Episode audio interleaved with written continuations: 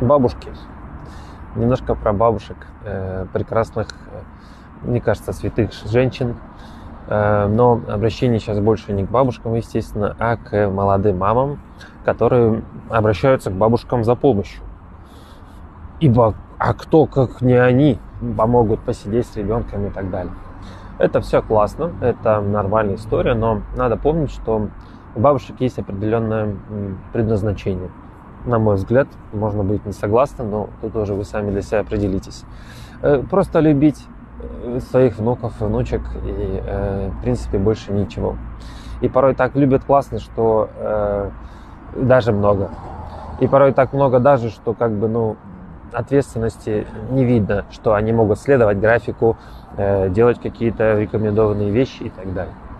Это важно, потому что из-за этого порой возникают конфликты у родителей. И тут уже у вас, друзья, выбор.